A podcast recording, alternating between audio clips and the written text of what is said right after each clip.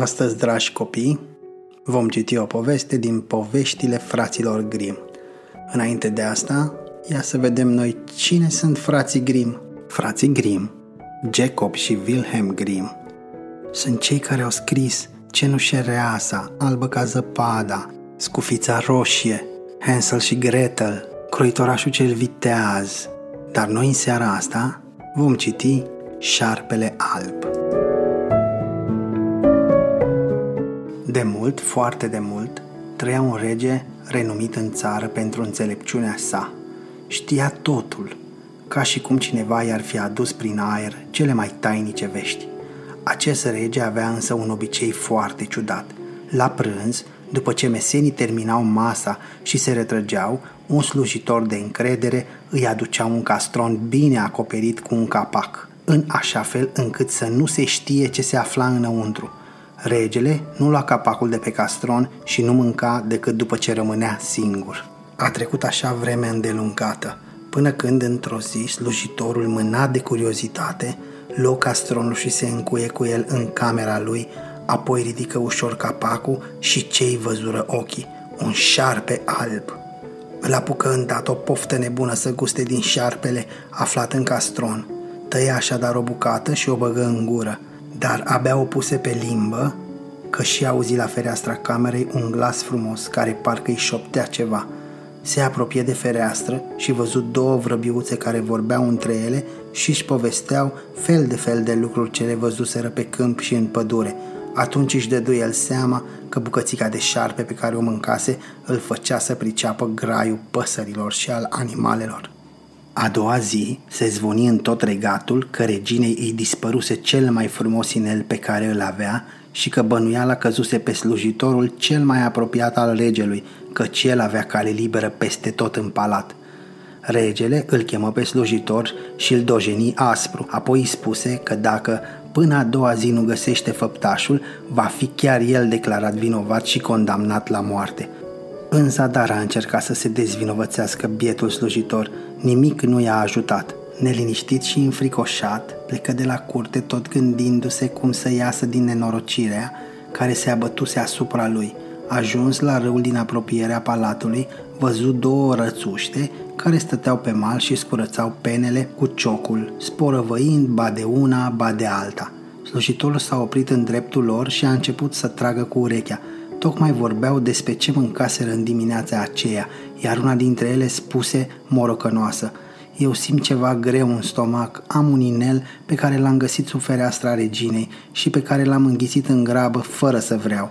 Slujitorul a prins-o îndată, a dus-o în bucătăria palatului și l-a rugat pe bucătar. Ia taie rața asta dolofană. Da, zise bucătarul în timp ce o cântărea trecând-o dintr-o mână în cealaltă. Pare bine îndopată. Cred că de mult aștepta să ajungă în tigaie. Printre măruntaile raței, bucătarul găsi inelul reginei, așa că slujitorul putu acum să-și dovedească nevinovăția în fața regelui, iar acesta, ca să-și repare greșeala de a-l fi bănuit pe nedrept, îi promise cea mai înaltă funcție pe care și-ar fi dorit-o la curte. Slujitorul, după ce a cumpănit bine lucrurile, a cerut un cal și ceva bani de călătorie – căci avea chef să vadă lumea și să hoinărească o vreme. Dorința i-a fost îndeplinită și el a plecat la drum. Într-una din zile ajunse lângă un heleșteu, unde a observat cum trei pești, încurcați în păpuriș, se zbăteau să scape de acolo.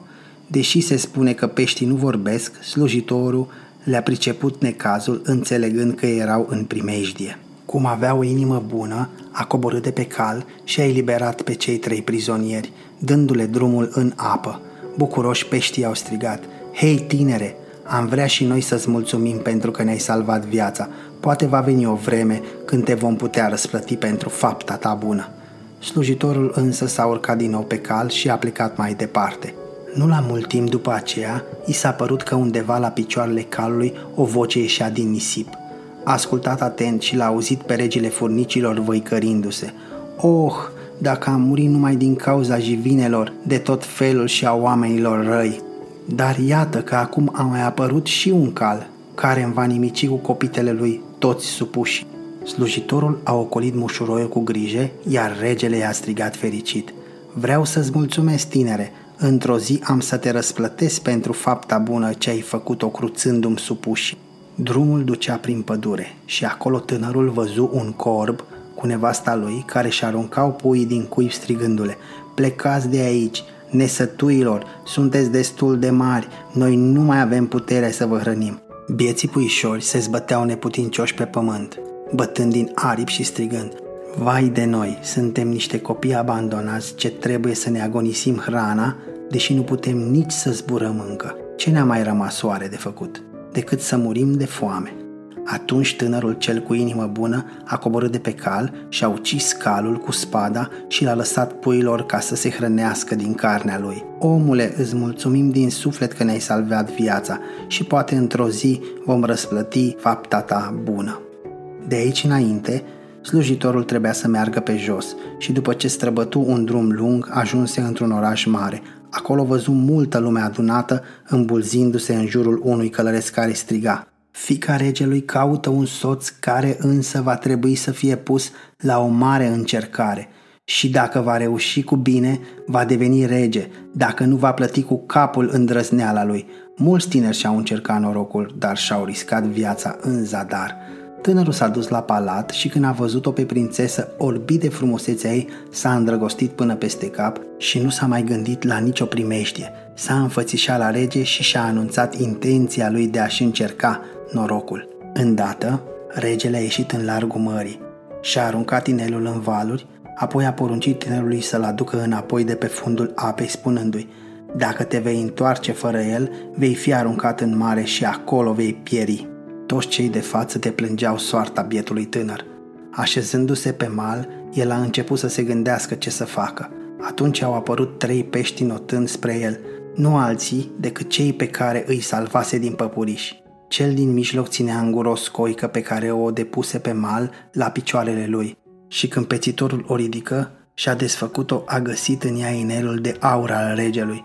Bucuros nevoie mare, s-a dus la rege și aștepta ca acesta să-l răsplătească așa cum a promis, dându-i o de soție pe frumoasa lui fică. Prințesa însă nu prea era bucuroasă să se mărite cu un tânăr care nu era dintr-o familie regală, așa că îl refuză cu dispreț, iar tatăl său îl puse la o nouă încercare, gândindu-se că până la urmă băiatul își va pierde capul. Regele s-a dus în grădina palatului și a presărat meiul din zece saci pe jos porucindu-i, până mâine în zori să adun tot meiul ăsta bob cu bob și să-l pui din nou în saci. Tânărul ședea în grădină și se tot gândea ce să facă, căci își dădea seama că era peste poate să adune boabele de mei. Trist așteptă revărsarea zoilor când urma să fie condamnat la moarte. Însă, odată cu apariția primelor raze de soare, văzu că cei zece saci erau plini și niciun bob nu lisea din ei. Regele furnicilor venise împreună cu supușii săi în timpul nopții, micile viețuitoare erau recunoscătoare față de cel care le cruțase viața, adunând bob cu bob meiul punându-l la loc în saci. Prințesa a venit ea însă și în grădină și tare s-a minunat când a văzut că tânărul reușise și de data asta, dar cum era trufașe peste măsură, nu voia să țină cuvântul și să se mărite cu el. E adevărat, zice ea, pețitorul meu a trecut cu bine până acum toate încercările la care a fost supus, dar tot nu mă voi mărita cu el până când nu va aduce un măr din copacul vieții. Tânărul nu știa bietul de el unde putea fi acest copac de care nici măcar nu auzise. Plecă la drum și merse încotro îl duseră picioarele fără speranța de a-l putea găsi. Când tocmai sfârșise de cutreiera trei regate, într-o seară a intrat într-o pădure și s-a așezat sub un copac pregătindu-se să se culce.